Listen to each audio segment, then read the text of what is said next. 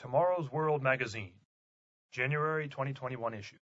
Questions and Answers. Why did Jesus need to be baptized?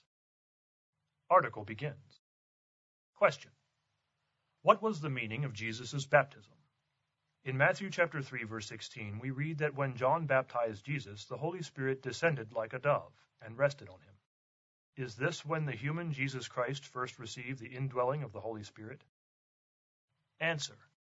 This misunderstanding of Jesus' baptism is very common and is frequently expressed by those who believe in the false doctrine of adoptionism, the idea that Jesus was not the Son of God before his baptism, and who want to deny or diminish Jesus Christ's pre-existing eternal presence in the Godhead. Jesus Christ existed as the Logos, the Word, from the very beginning. John chapter 1 verse 1. This very same divine being came to the earth in the flesh, and scripture labels as antichrist the idea that Jesus was not fully human.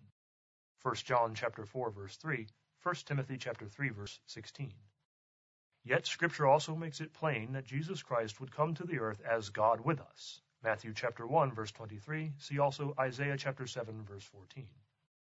How could Jesus be a human being coming forward for baptism, yet also be God with us?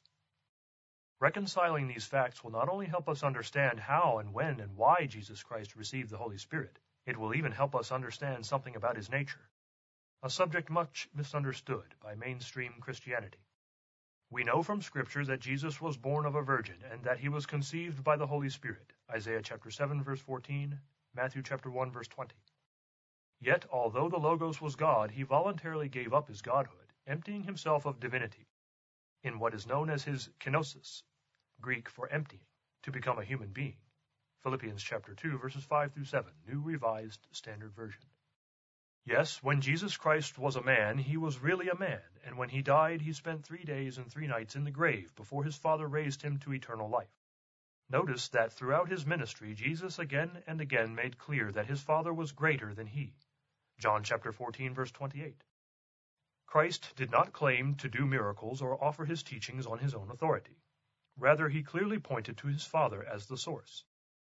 The words that I speak to you I do not speak on my own authority, but the Father who dwells in me does the works. John chapter 14 verse 10. Scripture shows that there were sometimes limits to what the Father would authorize the human Jesus Christ to accomplish when faced with unbelievers who knew him simply as Mary's son, the carpenter. Notice this account of his visit to Nazareth. Now he could do no mighty work there, except that he laid his hands on a few sick people and healed them. Mark chapter 6 verse 5. So, why did Jesus go to John the Baptist for baptism? John, whose mission was to prepare the way for Jesus' ministry, Matthew chapter 3 verses 1 through 3, was surprised himself, telling Jesus, I need to be baptized by you, and are you coming to me? But the Lord reassured him, replying, Permit it to be so now, for thus it is fitting for us to fulfill all righteousness. Matthew chapter 3 verses 14 and 15.